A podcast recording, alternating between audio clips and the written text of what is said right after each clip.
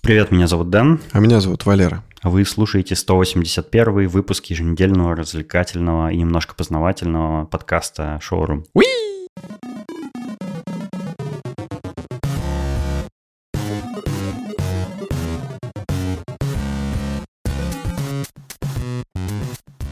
Как у тебя прошла неделя? Что новенького у тебя случилось? Ой, на самом деле, ну, было, было, было некоторое интересное действие. А, ко мне приходил батюшка.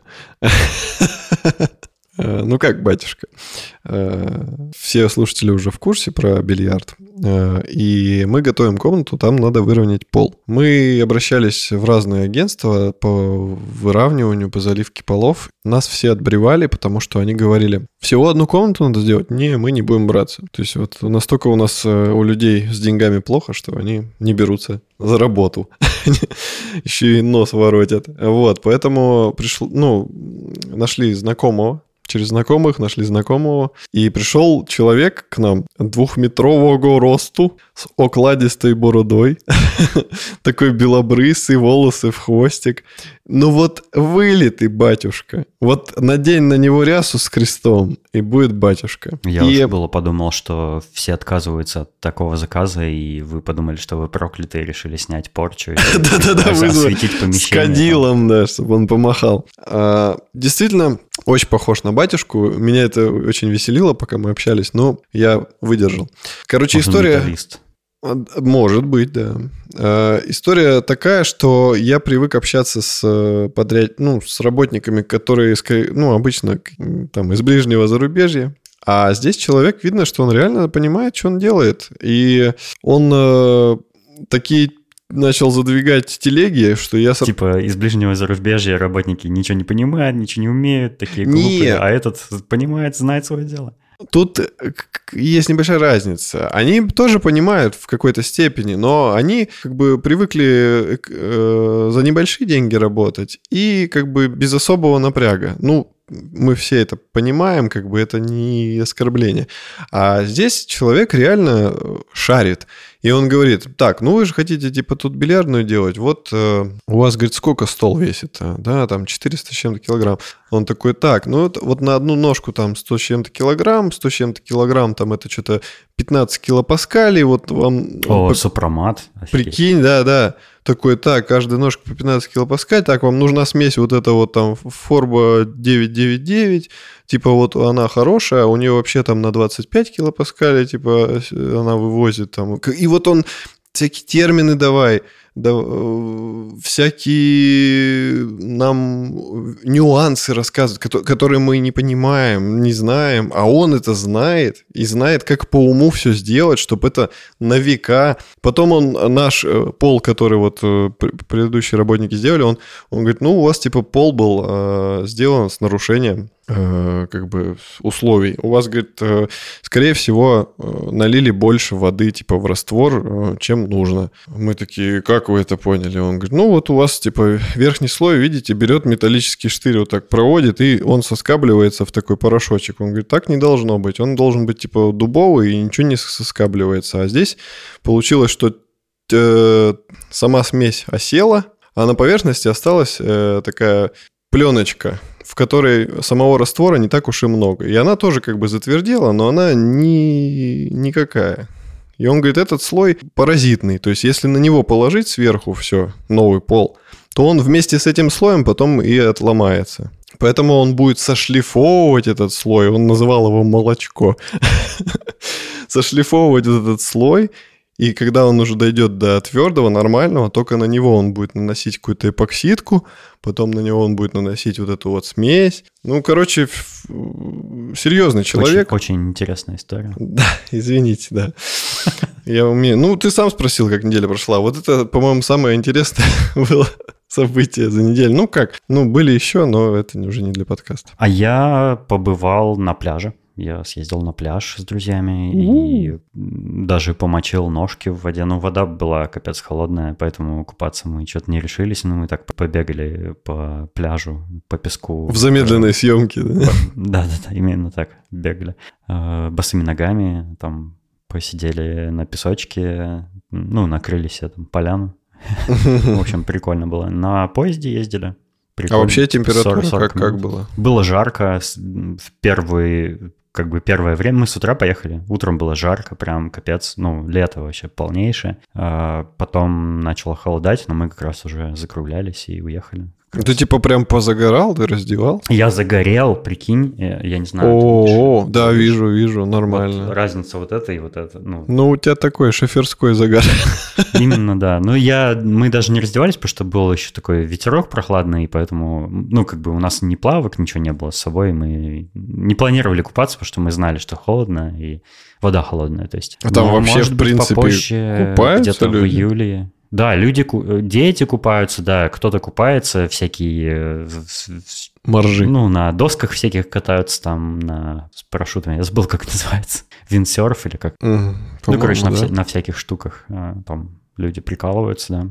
Собачки всякие бегают. Классно. Ты же ты про неделю спросил, и я понимаю, что я вообще не помню, что было. Ну, типа вот какие-то два-три события помню, а вот все остальное просто как в тумане. У меня есть э, небольшое продолжение моей истории с, с, с моими телевизорами и компьютерами. Давай, Хотел давай. немножко рассказать. Что там? Э, я Помнишь, э, Том нам э, оставил комментарий о том, что типа, да купи себе там консоль уже и не парься, угу. ну, как бы не мучайся с настройкой компьютеров, все такое. И я тогда как бы ответил на это, что да я наслаждаюсь этим процессом, это интересно само по себе, как, ну, какая-то такая, знаешь, любительская инженерия, когда ты собираешь компьютер, там всякое настраиваешь, так вот, я теперь пожалел об этих словах, потому что я столкнулся с проблемой, которая у меня просто все мои нервы истратила, и я теперь ненавижу это все. Я в каком-то из выпусков рассказывал, что я себе завел э, наконец-то в качестве монитора телевизор OLED 4К. Э, и с ним как бы никаких проблем нет, он прекрасно работает, мне все нравится. Э, однако у меня же есть... Э, у меня три компьютера есть дома. У меня ПК есть, на котором я в игры играю в основном. У меня есть мой личный MacBook, вот с которым я переехал в Амстердам. И, собственно, я его покупал для того, чтобы у меня был какой-то компьютер с собой. И есть рабочий MacBook еще. То есть у меня три компа. И проблема в том, что я привык работать на большом экране. Мне надо подключать компьютеры к большому экрану всегда, чтобы, чтобы работать, ну и чтобы играть тоже. Скорее всего, вот люди, которые подключают больше, чем один компьютер к, к одному дисплею, это небольшая часть, ну вообще, в принципе, пользователей компьютеров в мире, мне кажется. А, но проблема заключается в том, что мне надо как минимум два компьютера а, иметь одновременно подключенными к одному а, дисплею. И казалось бы, все в порядке здесь. Ну, типа берешь двумя проводами, подключаешь, но неудобство в том заключается, что мне надо постоянно переключаться между одним и другим компьютером, типа, чтобы видеть э, разный вывод изображения на мой телевизор. И через э, телевизор переключать источники сигнала, это очень неудобно. То есть мне надо пульт выбирать, там, кликать, выбирать другой источник, все такое. Ну, меня это бесит. И я узнал, что есть такая штука, как Display Switch. Это маленькая такая коробочка, в которую ты оба компьютера подключаешь, и потом эту коробочку подключаешь к телевизору, ну, к дисплею, например. И на этой коробочке есть кнопка. И любой момент ты нажимаешь эту кнопку, и она просто переключает сигнал с одного на другой, э, ну, сигнал вывода с одного на другой компьютер. И получается, тебе нужно просто один, одну, одно физическое нажатие сделать, а не копаться там в, в менюхах телевизора и все такое. И это как бы, ну, просто быстро, удобно и вообще классно. В теории.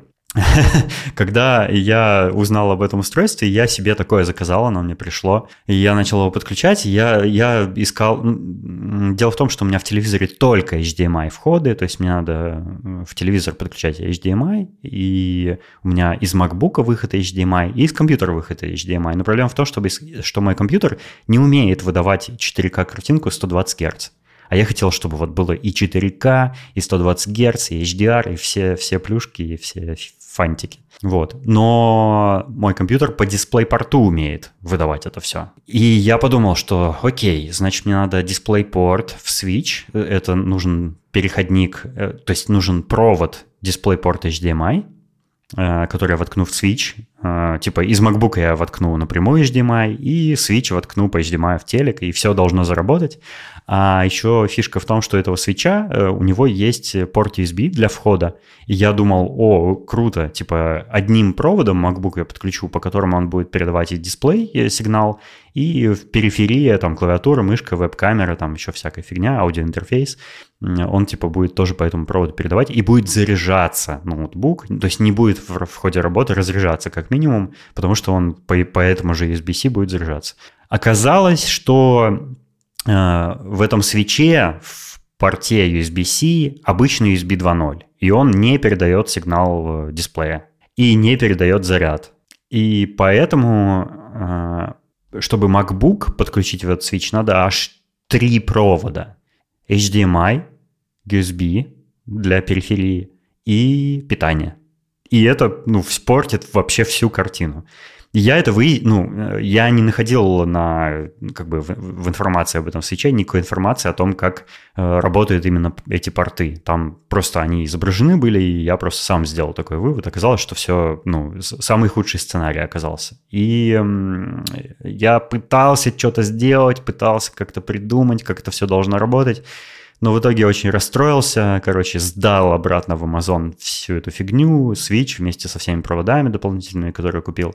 Очень расстроился, вот. А, но я подумал, что но если я все-таки куплю провод э, DisplayPort HDMI, я, я в телек из, комп, из ПК э, напрямую его воткну, у меня будет хотя бы 4К 120 Гц. Ну ладно, источники сигнала я буду переключать вручную по-прежнему, но у меня хотя бы будет из ПК нормальная картинка, как я хочу. Я купил отдельно такой провод, он мне пришел, и начались, э, началось э, мое неожиданное приключение с настройкой изображения, потому что оказалось, что ну, у меня старая видеокарта, я уже об этом говорил, и у нее DisplayPort 1.4, но не просто 1.4, а 1.4 альфа. А это типа фейковый 1.4. А, оказалось, что вообще, в принципе, у дисплейных проводов есть технические характеристики, что они умеют передавать, что они не умеют передавать. И чаще всего это связано с их пропускной способностью. Ну, дело в том, что э, когда ты передаешь картинку 4К, особенно в 120 Гц, это огромный поток данных, который каждую секунду там какие-то гигабиты передает. Это очень много данных. И, э, например, если у провода тонкие жилки или недостаточное их количество, и там еще что-то, он просто не способен передавать такое количество данных. Просто он будет перегреваться, ломаться или там что-то еще. И нужны специальные провода для вот специального такого применения. Когда большой поток данных, нужны специальные провода использовать. Э, у них есть вот э, пропускная способность, такая характеристика, и для 4К 120 Гц нужна пропускная способность, по-моему, 38 гигабит. Это просто офигеть как много, но вот нужен такой провод. И провод-то у меня какой надо, причем провод интересный. С одной э, стороны обычный DisplayPort штекер, ну, обычный коннектор, а с другой, вот где HDMI в телек входит, это не просто штекер, а он такой длинный, большой, и в нем явно внутри есть какая-то микросхема, потому что он конвертирует HDMI сигнал в DisplayPort сигнал вот на ходу и уже подает это в телевизор. Вот, провод, короче, вроде норм. Но э, когда я подключил его, компьютер не захотел 120 Гц выдавать. Я начал все настраивать и столкнулся с, с форматом вывода данных. Можно, ну вот, например, если ты RGB э, формат выбираешь, то там 60 Гц максимум в таком разрешении. Ну, просто иначе порт, э, иначе э, видеокарта не может выдавать больше данных с такой скоростью. Вот. Но есть формат YCB-CR, по-моему, или YCR-CB, или что такое – и у него есть три спецификации 4.4.4, 4.2.2 и 4.2.0. И вот как, как бы попроще объяснить, чтобы понятно было.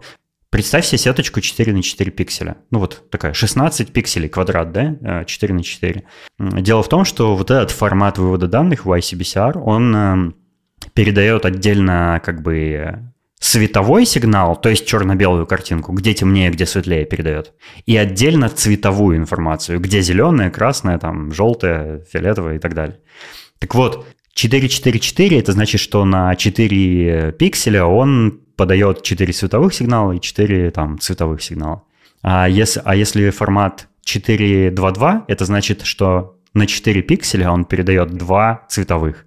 И они разделяются на два соседних пикселя. То есть, например, если у тебя какая-то пестрая картинка, то цвет э, будет цвет, грубо говоря, будет в более низком разрешении, чем вся остальная картинка. Световая информация будет как надо, а цветовая, где какой цвет, будет в более низком разрешении. И это полная хрень. И мне это вообще не понравилось. И, ну, типа, я не хотел вот так настраивать дисплей.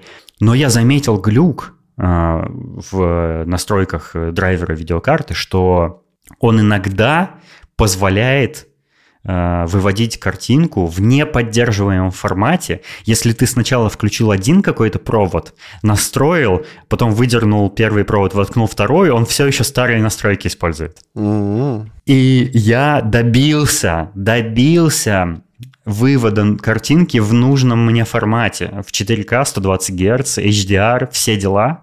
Но проблема в том, что как только я отключу провод, эти все настройки сбрасываются. Ё-моё. И я не знал, что так можно, и это, скорее всего, баг вообще. То есть, по идее, в теории так нельзя, но у меня получилось так. Сори за скучные, нудные технические подробности, но вот я с этим часа три, наверное, возился, и я в итоге добился нужного мне, типа, изображения, но это был просто ад какой-то, и я просто так устал, и меня это так выбесило все. И мне явно нужно, как бы, а, новая, нужна новая видеокарта. И меня все еще не покидает идея о дисплей-свече, но я прям вот не хочу даже притрагиваться теперь к ним, потому что, учитывая, как они работают, какие они все отсталые, какие-то дурацкие, они все китайские, какие-то стрёмные, ненадежные, и вроде как ломаются часто, мне говорили. Ух, короче, ух, я, я решил оставить все как есть пока что, и буду ждать э, новинок в дисплеях, новинок в мониторах каких-нибудь, может быть, в будущем что-то такое появится, что покроет все мои нужды чудесным образом. Ну, пока вот так. Слушай, ну это прям какой-то заговор, чтобы ты либо Apple пользовался, либо в ПК. Если у меня ПК не было, я бы, конечно, просто купил эм, э, студио дисплей этот сраный. И потому что, ну, на Маке там как бы не надо 120 Гц, во-первых. Во-вторых, и, э, мои макбуки не умеют даже выводить 120 Гц, поэтому можно было забить, купить студию дисплей и успокоиться. Но я же, мне же хочется вот прям выжить все соки из, из своего оборудования. Mm-hmm. У, Слушай, ну, а короче, меня... это плохая идея просто. А у меня вот э, монитор, ну, как, как и у тебя был Asus, у него, в него сейчас воткнут HDMI а, и одновременно DisplayPort. И когда у меня включен MacBook, то он показывает то, что на MacBook. А когда у меня включен ПК, он показывает то, что на ПК. Ну вот э, классно, когда монитор умеет автоматически распознавать источник сигнала и переключаться, э, когда другой источник не активен. Э, это прикольно, и теории на моем телеке могло бы так работать, но не работает. Но кроме этого еще бывает такая ситуация, когда у тебя оба компа включены одновременно, тебе надо переключиться. Оба источника активны, и ну, ни телек, да. ни монитор никакой не мог бы определить, какой именно тебе в данный момент нужен. То есть мне надо вручную это переключать. Но вот, к сожалению, да, это, это какая-то проблема такая сложно разрешимая. Я не знаю пока, как технически ее разрешить, но я решил, что я, я буду лучше чем-то другим заниматься, чем этой проблемой. мне, я просто устал уже, мне, мне надоело. Да, все нормально. Потом э, накопишь денег и купишь просто второй монитор, и, и все. Один будет. Второй лет телек. Да, да, да. Будет вся стена в телевизор. Потом будешь думать, а я хочу теперь картинку, чтобы вот у меня два э, телевизора, и на них типа широкое широкоугольное изображение игрушки, в которые я играю сразу на двух. Ой, а посередине будет разделение такое. Ну, не. не. Ну, эти же играют так. Ну, у них три там монитора. Не, я так не, не люблю такое. Ой, я меня тоже не очень понимаю. В принципе, ну, наверное, где-то это может быть и хорошо, например, если ты в какой-то симулятор играешь, там, в гоночке, типа, чтобы у тебя был такой обзор, типа, широкий. Да сейчас уже есть же эти э, мониторы ультраширокоформатные, которые там да, выгибаются да, да, да. В, в зависимости от твоего, ну, типа, соответственно, твоему полю зрения, там, вокруг тебя чуть ли не огибают тебя целиком. И да, если вот таких 3-4 э, штуки таких широкоформатных мониторов изогнутых вокруг себя поставить, то, в принципе, можно сделать прям кольцо дисплея. Но, знаешь, еще проблема в том, что разные игры по-разному это поддерживают. Какие-то не поддерживают вообще, а какие-то там сильно исказят картинку как-нибудь по-дурацки. Ну, ну вот это, видимо, прерогатива именно тех людей, которые зациклены на какой-то одной игре. То есть вот они, допустим, долбятся в один автосимулятор в какой-нибудь там Гран или Форд. Да, или дальнобойщик. Или Ил-2 штурмовик. Да, Ил-2 штурмовик чудесная игра. Люблю всем сердцем. Я ради нее джойстик купил. Я тебе рассказывал эту историю, по-моему, даже в подкасте.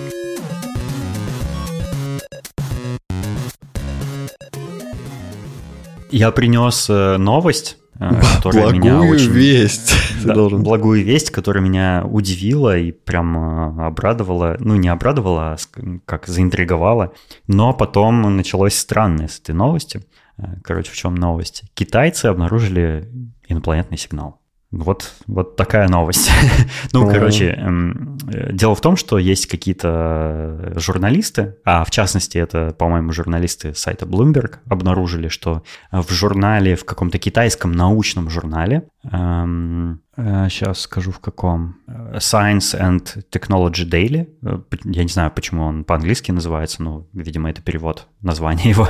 Э, в нем опубликовали, значит, заметку, в которой говорилось, что китайский телескоп Sky Eye обнаружил, ну, это радиотелескоп, обнаружил какой-то сигнал, который, в котором а, был, ну, это явно не типа помеха какая-то или наводка или там какая-то интер, интерференция там сигналов, а какой-то осмысленный сигнал. Они не поняли, не расшифровали его, не поняли в чем, ну, что за информация в этом сигнале, но явно было, как бы, они, они описали, что явно в нем есть некий паттерн повторяющийся, некая закономерность, эм, э, ну, то есть он какой, какой-то рукотворный, судя по всему. И а, они, значит, вот опубликовали новость об этом в научном журнале китайском, и об этом написали статью, Bloomberg написал статью об этом, типа, что, что это такое, и, и типа, мы хотим подробностей.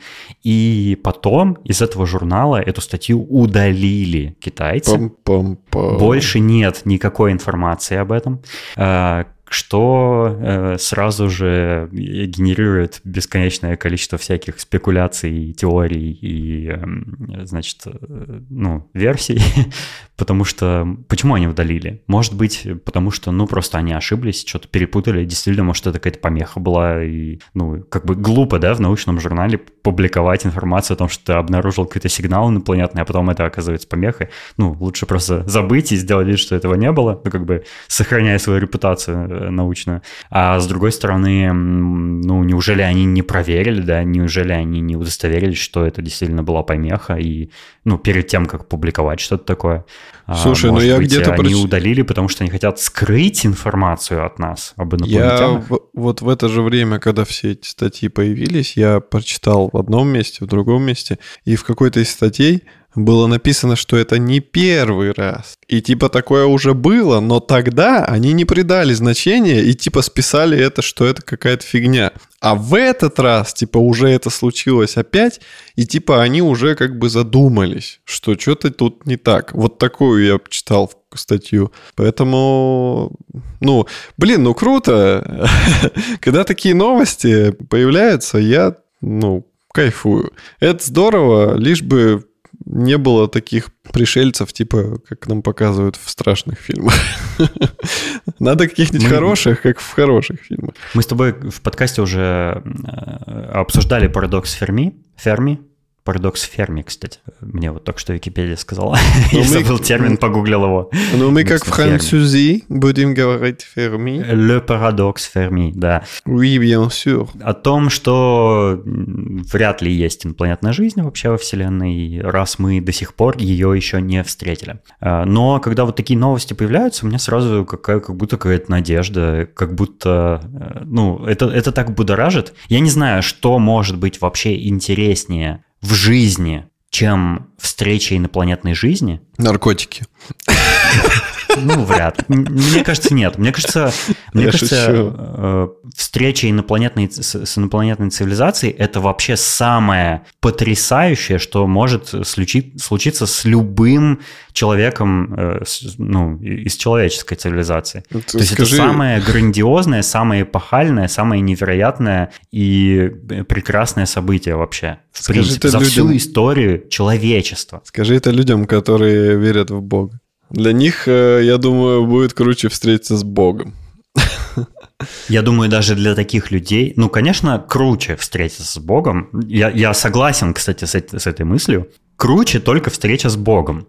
Но э, на втором месте встреча с инопланетянами. Даже для верующих людей, мне кажется. И я после подобных новостей, которые, конечно, ничем, э, ничем интересным не заканчиваются, как в этом случае, все равно я, меня это будоражит и вызывает какую-то надежду, что ли, во мне. Э, По-моему, это прекрасно, если бы мы встретили инопланетную жизнь. Когда ты мне говорил про парадокс фер- Ферми, э, блин, трудно переучиться будет. Э, я, ну, как бы, да, да, да, Дэн умнее меня, я знаю об этом, но в глубине души я все равно не верил. Я думал, что настолько невероятных размеров Вселенная, типа, это просто мы не можем себе представить ее размеры. И чтобы в ней были только мы, не может такого быть. Поэтому я как бы... Смотри, э, в чем проблема? Есть э, классификация цивилизаций. Э, Цивилизация там первого уровня. Я, я могу немножко соврать, но я общий принцип расскажу этой класси- классификации. Эта классификация разделяет разные цивилизации на, ну, гипотетические цивилизации на разные уровни в зависимости от их экспансии. То есть э, цивилизация там первого уровня – это цивилизация, которая живет на своей планете, там где-то локально как-то развивается, и ее цель э, заселить собою всю планету. А Цивилизация второго уровня – это цивилизация, которая м, уже расширяет экспансию на соседние планеты, она заселяет соседние планеты. Там третьего уровня – это которая другие планетарные системы заселяет, четвертого уровня там галактики, ну и так далее. И там их, я не знаю, не помню, там 9 или 10, что ли, разных этих э, классификаций. Не классификаций, а уровней. И, возможно, мы не встретили инопланетную жизнь пока что, потому что еще не бывает цивилизаций какого-то определенного уровня, которые могут нас встретить. То есть мы явно не та цивилизация, которая может сама встретить инопланетян, потому что мы не умеем жить в космосе пока что. Но, возможно, есть там цивилизация какого-нибудь там третьего уровня, которая уже там э, посе- поселилась на других планетах, э, ну, в отличие от своей родной, и, может быть, даже соседнюю какую-нибудь солнечную систему, не солнечную, а систему планет заселила соседнюю, но пока еще не дошла до нас, потому что, может быть, они где-то очень далеко. Но при этом, если мы посылаем э, космические спутники типа Voyager, которые, цель которых как раз э, в том, чтобы рассказать космосу о том, что есть люди, э, ну вот, э, в определенном месте во Вселенной. Может быть, есть и другие цивилизации, которые делают что-то похожее. Может быть, они тоже отправляют какой-то сигнал в космос, и как раз вот китайский радиотелескоп Да-да-да. его и обнаружил. А, Ну вот, размышляя об этом всем, у меня как раз и появляется какая-то надежда. Я, я очень бы хотел, чтобы мы э, встретили инопланетную жизнь, но вероятность этого очень мала, при- что это случится при нашей жизни, потому что нигде никакой жизни пока мы не обнаружили, даже в бактериальном виде, хотя э, вроде как есть небесные тела, на которых возможна жизнь, есть у них там э, условия более-менее пригодные для жизни, там, по-моему, на Европе спутники Титана, кажется, там более-менее пригодные для жизни условия. Ну, там то ли холодно, то ли что-то еще, то есть там какой-то экс- экстремальный холод, но какие-то микроорганизмы теоретически могли бы там жить и развиваться. А, но вот, да, мы пока еще ничего такого не обнаружили, жаль. Да, Вот мне кажется, что, скорее всего, почему никто никого э, не встретил, э, потому что никто так еще не развился и не преодолел вот эти границы в плане перемещения по космосу. Возможно, и никогда и не преодолеет в силу своей, э, своей, своей, своего вида. То есть, допустим, мы не можем, ты мне говорил, что типа мы не можем э, перемещаться со скоростью света, типа без э, вреда. Ну, не только мы, а никто не может. Ну да, да.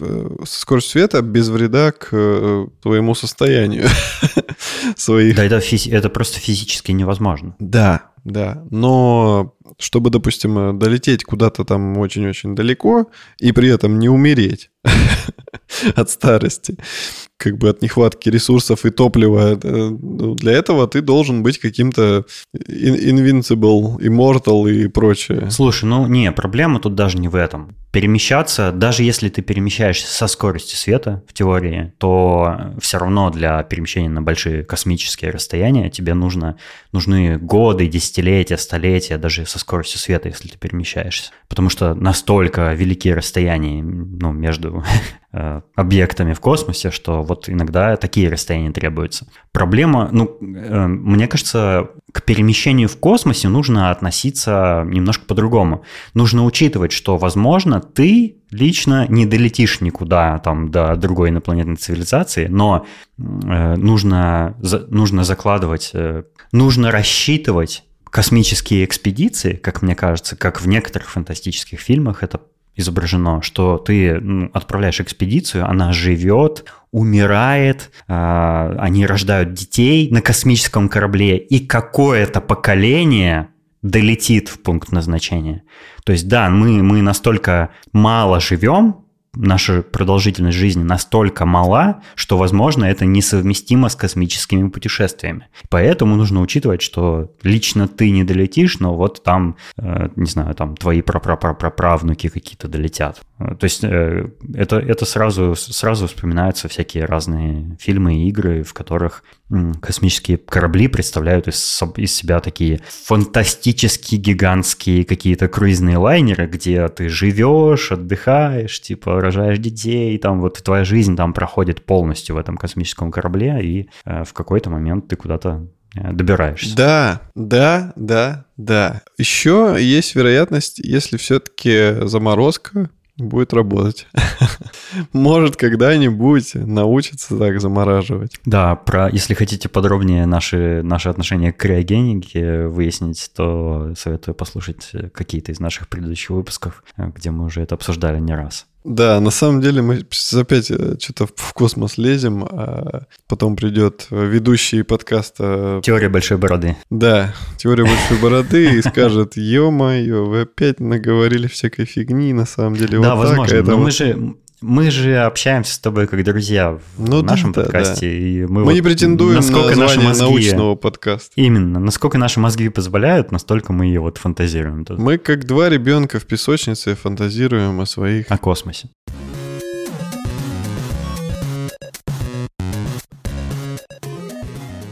И раз уж мы начали о космосе, ты хочешь, э, да? Ты хочешь? Мне кажется, мы недостаточно в космос погрузились, и у нас есть повод сделать прям такой большой прыжок туда. Да, я, я, я очень, на самом деле, рад этому. Я не знаю почему, но я не люблю игры про космос. Ну вот почему-то... Я люблю космос, но почему-то игры про космос... Я пробовал играть в Mass Effect. Вот серьезно. И почему-то я не смог в него играть, я не знаю. Хотя все говорят, что это очень крутая игрушка, много фанатов, но, возможно, я к ней когда-нибудь приду, но почему-то вот у меня не получилось. И были какие-то другие игры, потом я играл в Dead Space. Ну, Dead Space это такое, оно больше как просто какой-то ужастик на, на площадке космической. Вот, а тут выходит игрушка, которая во-первых. Ну, она пока еще не выходит. Ну, пока не выходит, но ну, она в процессе, значит, медленно, наверное. А, во-первых, она от студии, которая довольно-таки крутая, которая делает э, крутые игрушки. Вот. Во-вторых, я посмотрел трейлер, и мне понравилось. я почему... Может быть, это на волне того, что я сейчас Fallout 4 прохожу, и мне хочется что-то что почувствовать похожее. Вот, и действительно, после трейлера я уловил этот аромат Fallout. Вот, короче, меня заинтересовало. Вот э, давай мы с тобой обсудим ее. Давай, давай, я, я прям хочу обсудить, потому что у меня много соображений по поводу Старфилда, э, новой игры э, компании Bethesda, которая выйдет, скорее всего, в конце следующего года. В лучшем случае в ноябре, в худшем в декабре, если ее вообще не перенесут, конечно, потому что это тот еще долгострой, судя по всему. Э, но, наконец-то, компания Bethesda поделилась подробностями про свою новую, э, как, бы это, как это сказать, brand new, то есть не продолжение какой-то серии игр, а совершенно новую RPG Starfield. И они показали ролик, э, рассказали, что там можно будет делать, какие вообще возможности там игровые. И я, знаешь, я посмотрел, я смотрел в прямом эфире презентацию эту. Это было на специальном событии там Xbox, Microsoft, Bethesda. И первое у меня ощущение было, что блин, почему она выглядит уже устаревшей. Ну, но Потом я пошел еще раз пересмотрел этот ролик, поизучал на сайте, что у них написано. И знаешь, я пришел к выводу, что мне будет очень интересно поиграть в эту игру. Мне кажется, что это будет потрясающая игра. Я думаю, знаешь, э, вот я понял твои чувства, когда ты увидел э, геймплей. Мы просто зажрались. Э, и я как человек, э, который недавно ощутил вот это и потом смог преодолеть и кайфануть, я опять же про Fallout, я про него очень много говорю. Но это единственное просто, просто во что я сейчас играю. А, он же по графике очень устарел. Когда он там вышел? В 2016, что ли, году, не помню. Но я играю и кайфую, потому что крутая игра. Э, мне нравится сюжет, мне нравятся миссии, мне нравится крафтить. Я в этом прохождении очень заморочился и начал уделять время там строительству всяких вот этих поселений, которые ты развиваешь, там делаю им там огороды, дома строю там одноэтажные, двухэтажные, провожу свет, делаю там водоочистительные сооружения. Короче, я решил, раз мне это дает игра, я могу это делать, то я буду это делать. Я этим вообще не занимался, когда проходил первый раз игру, а в этот раз я прям уделил этому внимание. И вот в данном случае Starfield — да, он по графике может и не очень. И Fallout он напоминает визуально. И все Слушай, уже шутят. Ну, смотри, э, графика это, наверное, не самое важное, что, да. что в этой игре для меня лично ценно будет, потому что, да, графика там, короче, говеная, судя по всему. То есть э, явно она получше, чем в, во всех предыдущих играх э, Bethesda, потому что там более продвинутая лицевая анимация, там более дальняя прорисовка игрового мира. Э, это уже все разные игровые журналисты обсосали, все на скриншотили, короче, проанализировали все скриншоты. Да, там графика лучше намного, чем в том же четвертом Fallout или там в Skyrim или еще где-то. Однако это, ну, типа, это все тот же Creation Engine, э, тот же самый движок, на котором они уже 75 э, лет делают свои игры. Но ты знаешь, мне кажется, что, может быть, это не так уж и плохо, потому что это RPG. Это не игра кино, которая... Вот в играх кино, где тебе нужно там раз в 25 минут нажать X для того, чтобы пройти на следующий уровень, э, ну, такие игры, знаешь, минимального вовлечения. Там, да, там графика очень важна, потому что графика, э, несмотря на то, что это просто ну, такое визуальное удовольствие, она важна для погружения тебя в э, игровой мир, для того, чтобы ты Э, сильнее ощущал себя на месте главного героя. Тут же, кроме графики, это, это РПГ. Тут, кроме графики, очень много всего сделано для того, чтобы ты на месте героя себя ощущал. Э, тут э, главный герой не будет говорить, тут ты его можешь максимально подробно настраивать, как тебе захочется. И это РПГ, ролевая игра, где ты можешь представить себя в игровом мире, кем ты вздумаешь, и отыгрывать эту роль на протяжении всего, всей игры. Ты можешь придумать, что я буду там, не знаю, дерзким э, бандитом, который будет всех грабить, там, угонять э, космические корабли и всякое такое. И вот у меня такой стиль будет, я буду такого персонажа отыгрывать. Или наоборот, я буду, может быть, там не самым э, богатым, да, космическим э, пилотом, но при этом я буду всем помогать, я буду, э, не знаю, добровольно там кому-то вообще помогать любыми способами, решать все квесты, там, ну, решать проблемы, да, людей, которые населяют этот мир. Ты можешь разные роли выполнять, и вот это очень важная часть РПГ, это самая, самая важная часть РПГ любой.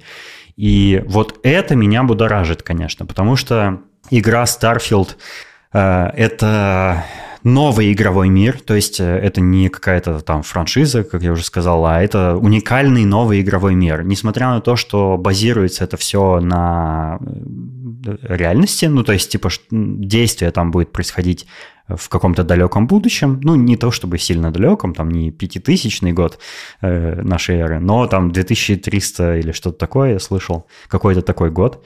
Э, и э, там уже люди, значит, э, развили космическую отрасль настолько, что они могут путешествовать по планетам, там добывать ресурсы, там вести какую-то э, космическую политику и всякое такое – и нам показывали уже в этом ролике, что там будут планеты с э, инопланетной жизнью. И показывали разных всяких э, существ. Там всякие крабы болотные, как из Fallout. Были какие-то существа, похожие на огромных динозавров. И это значит, хоть нам и пока и не показали, но я догадываюсь, что там будут инопланетные расы. Потому что в ролике нам показали пока что только людей людей и инопланетных животных. Но я как бы делаю вывод, что там и инопланетные расы будут. Ведь РПГ без рас это странно. Хотя... Каджит. Хотя, например, там, не знаю, киберпанк, там же нет э, рас, кроме людей. Ну, там разве что дроиды только, андроиды всякие. Но, тем не менее, я думаю, что, учитывая, что это Bethesda, там будет много рас разных. И это круто. Эм, но в ролике Bethesda показала, что ты, когда создаешь персонажа, там были только люди среди всех персонажей. Поэтому начать играть за инопланетянина, видимо, нельзя будет. Слушай, а кроме каджитов там были еще другие, как они назывались, я забыл. А, эти ящерицы, блин, ага. как... Я забыл, как они называются. Я тоже. Органианцы. О, да, органианская шлюха. Э, эльфы, темные эльфы, какие-то обычные эльфы. Ну, эти Норд, бритонцы. Как, как, норды, бритонцы, да, вот это все. Имперцы. Э, самое впечатляющее, самое противоречивое, что мы пока что знаем об этой игре, это заявление Тода Говарда о том, что в игре можно будет посетить тысячу планет разных, тысячу планет, которые... Э, это не укладывается в голове. Да, в сотни разных планетарных систем. Однако есть нюанс. Конечно же, никто из разработчиков на смете не может сделать тысячу разных планет, да, которые вот, ну, какие-то уникальные в своем роде. Ну, разве что кроме разработчиков No Man's Sky, да, с которым сейчас как раз Starfield чаще всего и сравнивают. Э, вручную это невозможно. Поэтому, конечно же, это процедурная генерация. То есть это рандомно сгенерированные планеты. Вот, кстати, я не совсем понимаю, это процедурная генерация в каждой каждой, вот в каждой игре разная будет, или они заранее их процедурно сгенерировали, и у всех игроков это будут одинаковые планеты. То есть у тебя будут такие же, как у меня, или у меня будут другие. Вот это непонятно. Я думаю, что такие же, как у тебя, и будут и у меня. Просто они процедурно сгенерированы до выхода игры. Ну, типа, они да, уже да, ну, есть. Ну, скорее, скорее всего, так и есть, да, но представляешь, если бы они генерировались процедурно для каждого отдельного игрока, это ну, добавляет разнообразия какого-то. Если бы они генерировались при каждом запуске разные. Да. Эм, они, Bethesda сказала, ну, тот Говард сказал, что несмотря на то, что, ну, это может э, напугать игроков, что это, что это будет однообразно, что они все будут пустынные, незаселенные и неинтересные из-за того, что, ну, просто рандомно сгенерированы. В этой игре они, э, по их заявлениям, в этой игре будет очень много э, сделано вручную разработчиками. То есть там есть несколько вручную созданных городов, таких больших хабов, где всякие квесты там будут, где всякие фракции будут поселяться и так далее. И они говорят, что типа по, по масштабу это самые крупные, ну, это их самая большая игра на данный момент. И они там и квестов там будет больше, и диалогов там 200 тысяч строк. Э, насколько я слышал, например, в четвертом Fallout 80 тысяч строк диалогов, а тут 200 аж будет. То есть там, видимо, вот общение, квестов и всякого такого будет намного больше, чем в других играх. Непонятно, то есть, э, да, тысяча планет это впечатляет, каждую можно посетить, это очень впечатляет. То есть это, ну, надо, я не знаю, тысячи часов, наверное, в игре провести, чтобы вот посетить все эти планеты. Это просто, наверное, невозможно даже. Это круто, без сомнений. Однако непонятно, насколько это будет интересно. То есть вот эти сгенерированные планеты, они будут насколько менее интересны, чем вручную созданные. Учитывая даже, что одну планету сделать вручную, это, ну, как вообще? То есть она же, ну, видимо, там планеты будут не такие большие, как мы себе А там будут планеты, как в «Маленьком принце», помнишь? Он, то есть он мог ее обойти в течение да, скорее, часа. Мне кажется, да. Мне кажется, там будет, будут небольшие планеты, такие, ну... Там должна быть планета «Маленького принца». Я не буду в нее играть, если там не будет такой. Там, кстати, обнаружили, что там есть Марс, и на Марсе там, ну, на, из на, наш Марс из Солнечной системы, и на Марсе там Илон есть э, Маск. какой-то, нет, э, луноход. Там есть луноход, реально существующий, и это в ролике заметили, что там персонаж как-то мимо него проходит, и вроде как, ну вот, э, непонятно, можно ли будет, будет ли там вся Солнечная система, можно ли будет там посетить Землю, например. Э, При, прилетаешь как. на Землю, а там один к одному Земля, короче, каждая улица пришел, Новосибирск, очень где-то приземлился. Да, замечательно. Можно будет тоже в Starfield строить базы, как в Fallout 4. Э, не знаю, насколько это круто будет, потому что это моя самая нелюбимая часть из Fallout 4. Я не понимал, как это там устроено, мне все время выносило мозг управления, я не знал, как строить базы, и, и там есть какой-то момент, когда тебе нужно эту базу построить да, да. в Fallout, и это прям меня бесило, и я еле-еле справился. Тут вроде как это будет э, прям важной и крутой частью игрового процесса, потому что, ну, это будет твоя база, э, ты можешь построить свой хаб на какой угодно планете, судя по всему, и возвращаться туда, накапливать там ресурсы, там как что-то там делать. Непонятно что, но можно будет. Еще можно будет нанимать команду, которая будет заниматься твоей базой. И еще можно будет нанимать команду, которая будет заниматься твоим космическим кораблем, потому что его тоже можно будет строить прям. Можно будет покупать, угонять или строить свои корабли. И это круто, конечно, потому что это не просто как более крутую лошадь в Red Dead Redemption Online купить. Тут ты сам лошадь свою строишь, и это потрясающе. Мне, мне нравится эта идея. Однако вот я, я как тебе говорил, что я попозже расскажу, я Э, больше всего из всех вообще игр ненавижу симуляторы полета и, симуля... и космические симуляторы. Я не люблю летать в играх. Это меня бесит. Я ненавижу это, потому что это ужасно неудобно. Мне бесит, что все время инвертированное управление, несмотря на то, что у меня мышь в руках, а не э, джойстик или руль или что-нибудь еще. Почему у меня инвертируется управление с мышкой, я хочу двигать вверх, и чтобы туда вверх летел корабль, а не вниз? Какого черта это так сделано? Что за бред? Кто, какой идиот это вообще придумал? Ну это же и все это в настройках вот, меняется. Ну, понятно, я в настройках всегда и меняю, но это не, не намного улучшает ситуацию, потому что э, полеты на космических кораблях всегда какие-то заторможенные, всегда какое-то там такая сильная инерция, ты уже повернул совсем в другую сторону, у тебя корабль все еще в ту летит. Э, я вот прошел недавно все-таки это э, Стражи Галактики, и там полет на космическом корабле просто мне мозг выносил. Я так ненавижу эти моменты, вот эти уровни, где тебе надо сражаться на космическом корабле. Это просто невыносимый отстой. Просто хуже только война. Вот э, на втором месте сразу игры компьютерные про космос. Я знаешь, я когда, ну, когда это, когда анонсировали игру, рассказывали подробности, я такой, вау, вау, круто, круто, круто, круто, типа, новая РПГ в космосе, бла-бла-бла, а потом вы можете построить свой космический корабль и летать на нем, и сражаться на нем. И я такой, о нет, я так хочу играть в эту игру, но я так не хочу летать на космическом корабле. И, и там это нужно будет делать, судя по всему. И я, я напуган, я не знаю, что делать. Денисон, ответ прост. Покупаешь джойстик. Да я не как... хочу я. Я в принципе не люблю это. И мне не нравится просто этот геймплей в целом. Я не хочу летать. И, джой... и я точно не куплю джойстик. Я не хочу джойстик, мне не нравится это. Не знаю. Максимум, я... максимум контроллер подключу, э, там, от свеча свой контроллер к ПК и буду играть. Но Блин, ну лучше вообще вот без этого бы. Э, простите все фанаты космических симуляторов там. Но... Слушай, ну у меня никогда такой проблемы не было на самом деле. То есть это какая-то твоя особенность. Я, в принципе, и на мышке нормально всегда умел летать.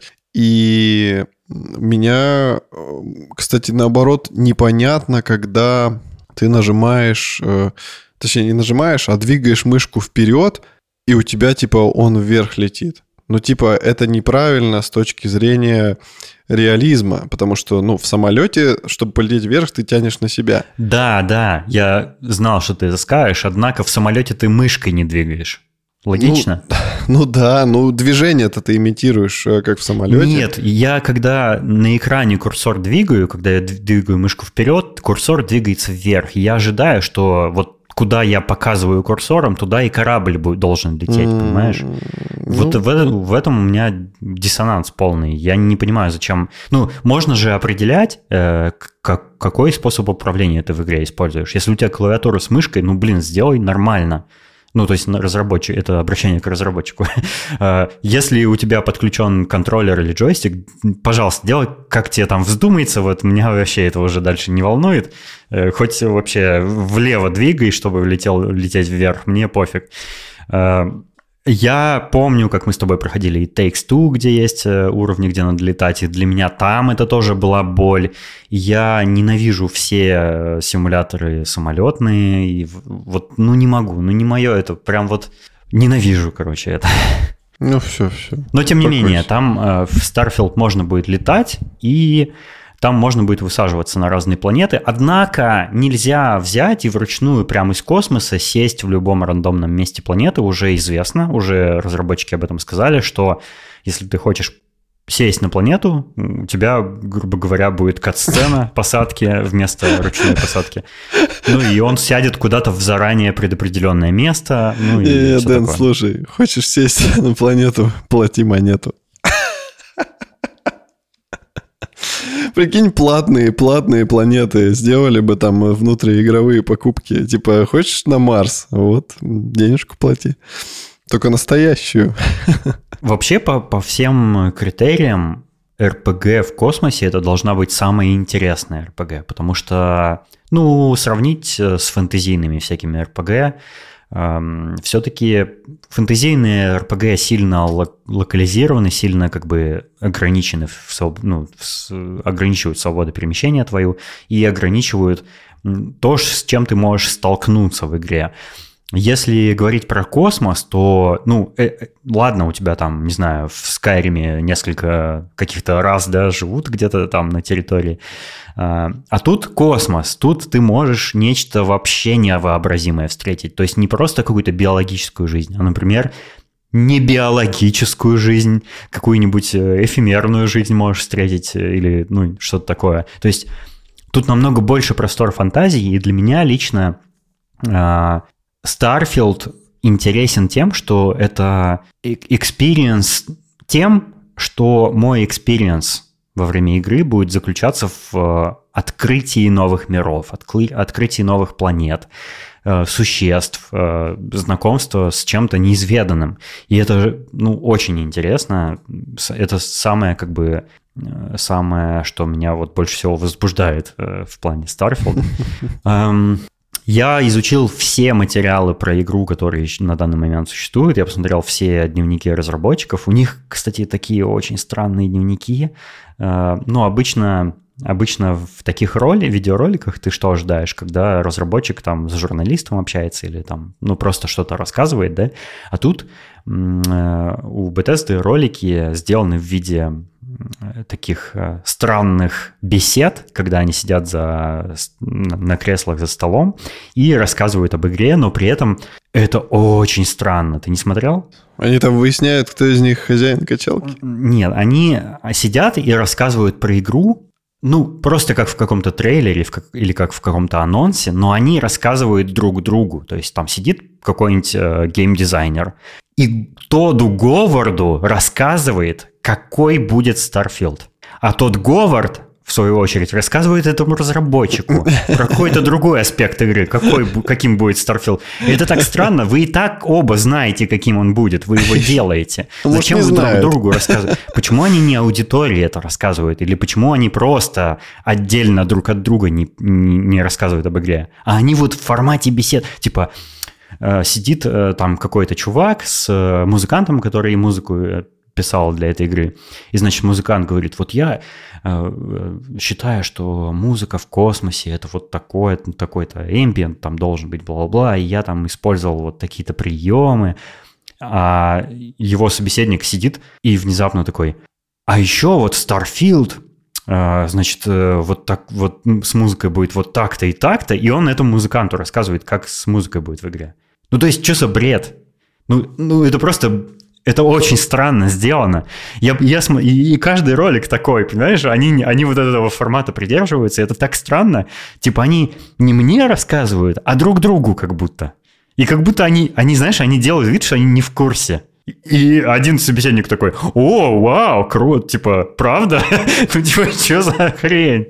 Ну Вообще да, не докапывайся. Кринж. Мне такой кажется, они уже, они уже устали просто, уже не знают.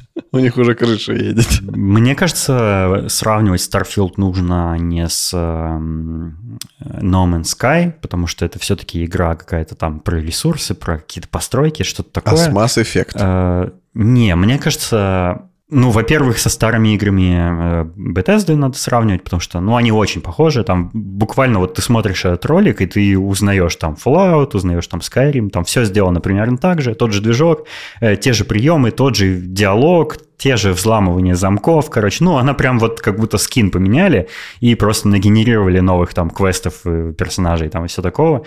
Очень похоже.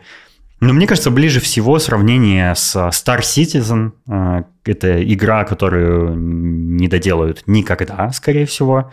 Э, ты знаешь, да, ты слышал про Star Citizen что-нибудь? Ну, это, короче, очень... Это, это самая дорогая игра в, вообще в мире. Э, Ее изначально краудфандили на Kickstarter или что-то типа того. И они собрали там какие-то сумасшедшие миллиарды, потом они нашли инвесторов, и инвесторы начали миллиарды вкладывать, и там уже триллиардами измеряется бюджет этой игры, и они уже много-много-много-много лет ее все никак не выпустят, они все, они пичкают ее фичами и все никак не выпускают.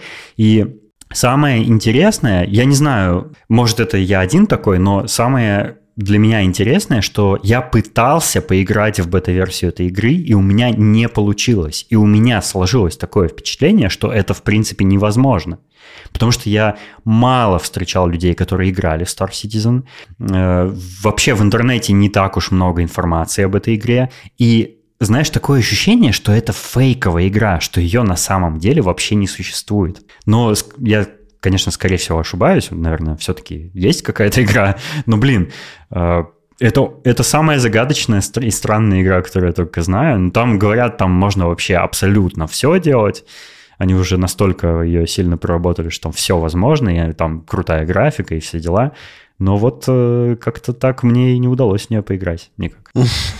Но при этом а, она вот по, судя по э, информации от Bethesda, вот Starfield как раз Э, сильно на Star Citizen похож, потому что там тоже есть базы, есть города, космические корабли, постройка их, там космические бои, все вот то же самое там есть. Короче, несмотря на то, что Starfield, судя по всему будет не супер красивым. Ну, э, с другой стороны, может, он на моем компе устаревшем будет хорошо идти.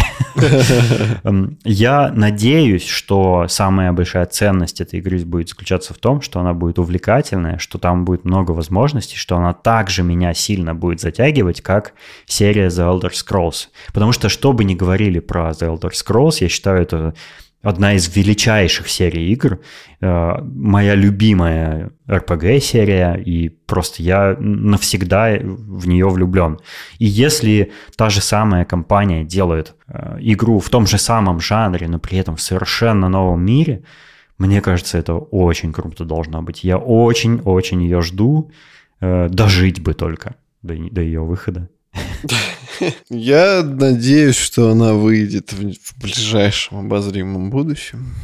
И мы с тобой поиграем и не раз выпустим выпуски, посвященные ей где будем восторгаться. Э, давай немножко выйдем уже из космоса, а то в космосе нет воздуха и становится душновато. Зато, зато не душновато в нашем чате в Телеграме, в который мы вас приглашаем.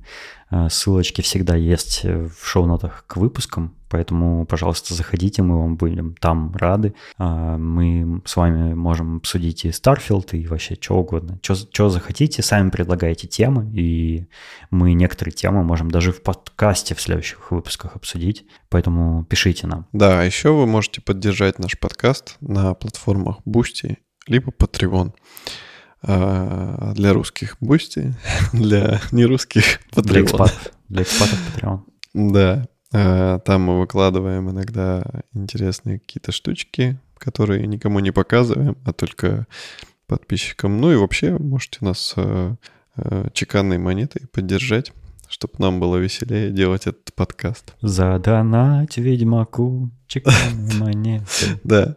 Еще можете написать нам отзывы на Apple Podcasts. Да, по поводу отзывов. Я хотел попросить наших слушателей написать нам отзыв э, в Apple Podcasts, потому что у нас там э, давно не было новых отзывов, и у нас там, ну, не очень высокий рейтинг, хотелось бы повыше, если вы любите шоурум, зайдите, даже если вы уже раньше писали отзыв, напишите, пожалуйста, еще раз, потому что мы хотим как-то там, не знаю, в каких-то топах участвовать, зайдите, а то что-то у нас там прям ничего свеженького давно не было.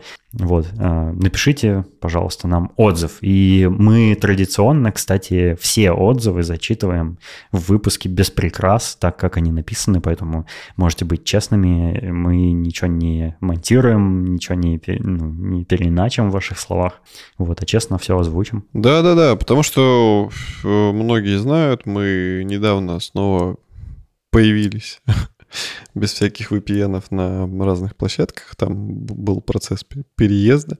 Вот сейчас нам как бы нужна такая свежая струя для того, чтобы мы снова да, мы, мы после, всколыхнулся. после возвращения на подкаст-площадке, то есть э, возвращения нашей доступности, скажем так, мы увидели, что у нас увеличились снова прослушивания обратно, и это прям так приятно стало. Э, шоурум не забыли за, за то недолгое время, пока нас не было. Э, но мы вот хотим, хотим как-то, не знаю, воспользоваться этим моментом и вот прям забустить это все так, чтобы о подкасте узнавали новые и новые слушатели. Вот, заранее спасибо. И, и я бы хотел выразить благодарность людям, которые, которые снова нас слушают, которые дождались, что мы снова появились без VPN всяких на площадках, на привычных.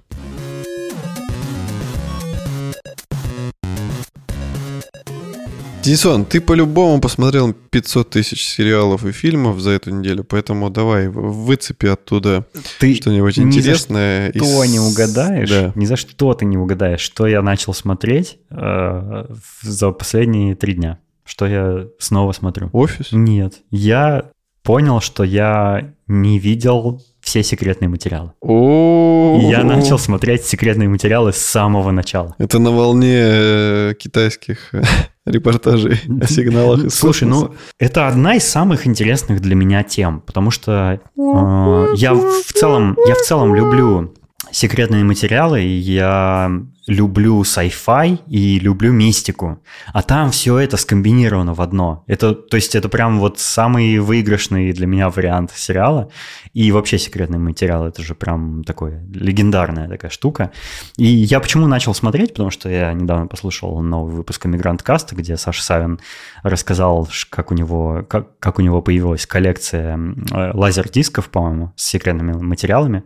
Вот, и я подумал, блин, я в детстве видел, конечно, секретный материал, но я, я не смотрел их вот прям регулярно, и поэтому ну, у меня только какие-то отрывочные воспоминания. Я некоторые серии видел, рандомные, из каких-то рандомных сезонов, но я не видел все, и я не видел как бы по порядку. Я смотрел только пос- последние, по-моему, два сезона, которые вышли в 2016 и в 2018 году, и они мне понравились в целом. И я смотрел полнометражный фильм, а, однако вот все старые серии я не видел, и я подумал, что это большое упущение, и, ну, и я начал смотреть, и, и реально я прям кайфую. Мне очень нравится. У меня похожая петрушка. Они у меня есть э, как бы в списке сериалов на Сопфами, и я периодически поглядываю там, там по одной серии, не знаю, в месяц, но такого прям, чтобы вот мара... замарафониться пока не могу. Слушай, ну их, их так много.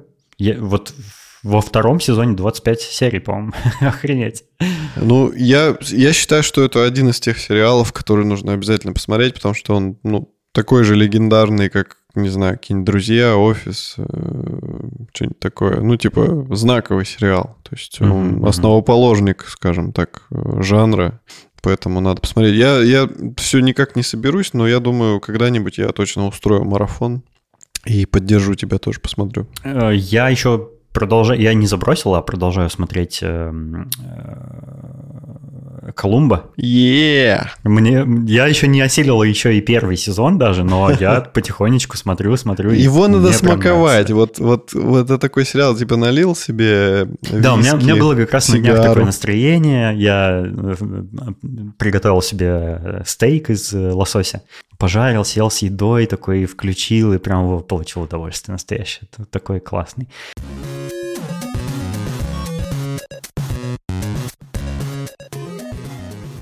Но хочу рассказать о другом сериале, на самом деле, посоветовать другой сериал. Э, мне его тоже посоветовал э, Том, наш слушатель, который, который в предыдущий раз мне про, про ограбление, э, как он там назывался, «Бумажный домик» посоветовал. А теперь он сказал, что есть сериал, который называется «Our Flag Means Death», наш флаг означает смерть. Это сериал Тайки Вайтити, и он сделан в том же духе, что и реальные упыри.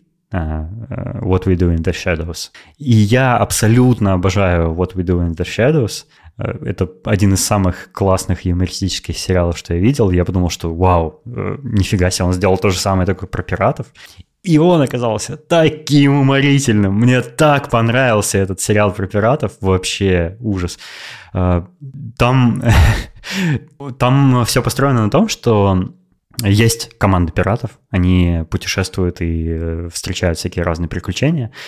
И э, их э, капитан, он решил, что он хочет вести пиратский свой бизнес не так, как делают все пираты, а он сделал все более, скажем так, современно. И там начинается первая серия с того, что значит, он собирает всех пиратов и говорит, вот мы столкнулись с проблемой, а что мы делаем, когда мы сталкиваемся с проблемой? Правильно, говорим о них.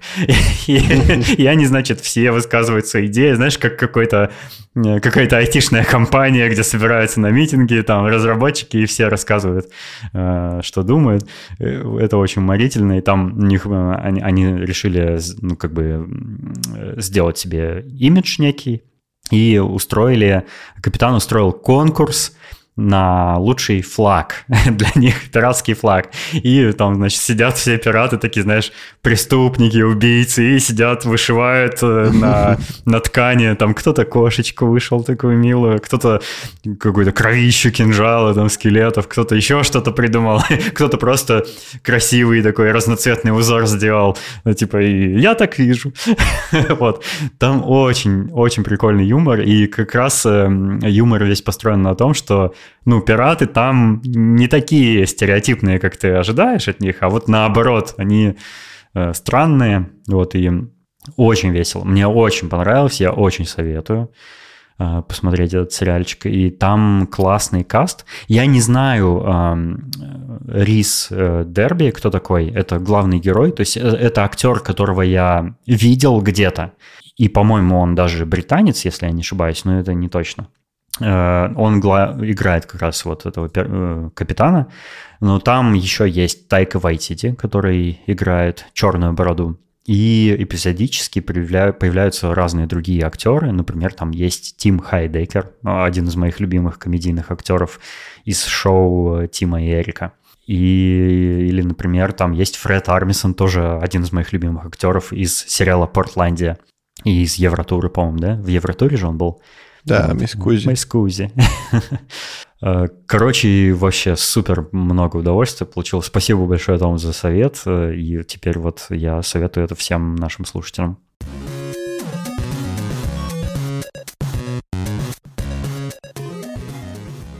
Слушай, а ты еще посмотрел э, сериал, который я рекомендовал?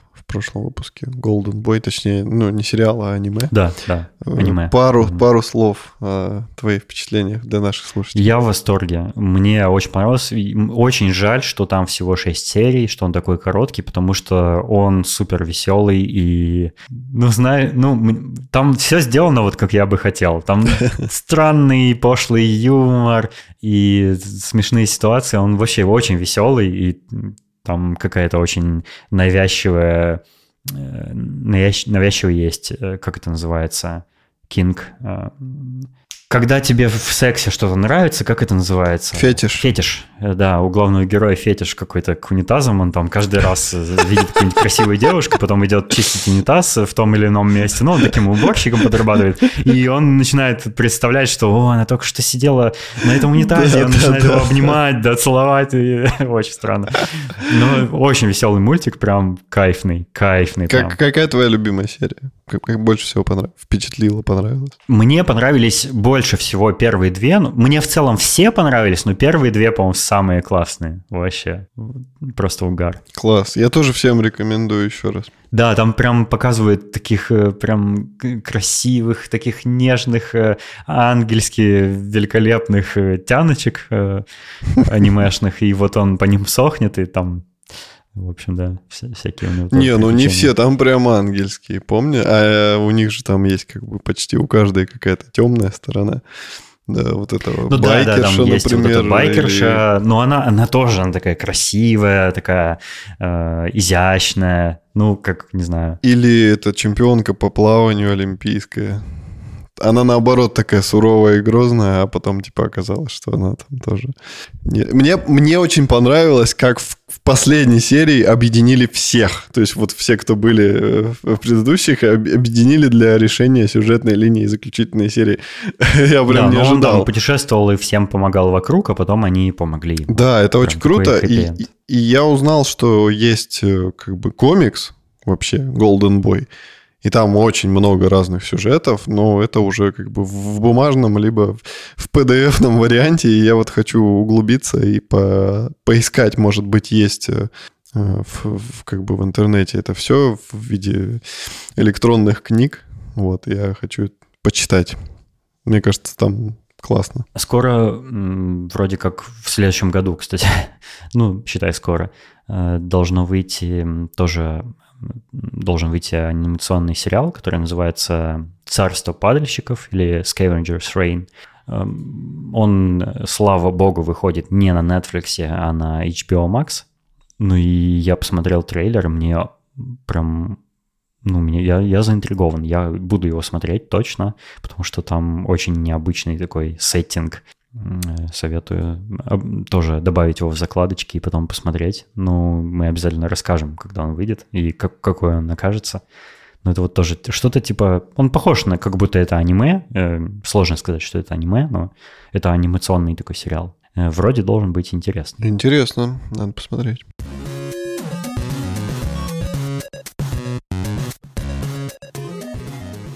Хотим поблагодарить наших дорогих слушателей, э, которые поддерживают нас на Boosty и на Patreon е, и мы призываем вас к ним присоединиться. Это Аида Садыкова, Сергей Мэггрип, Максим Леос, Сереня Завьялов и Александр Скурихин. Yeah. Большое вам спасибо за поддержку, и мы надеемся, что вам было интересно в этот раз послушать нас. Мы с вами услышимся через неделю. Всего вам доброго. Пока. Пока.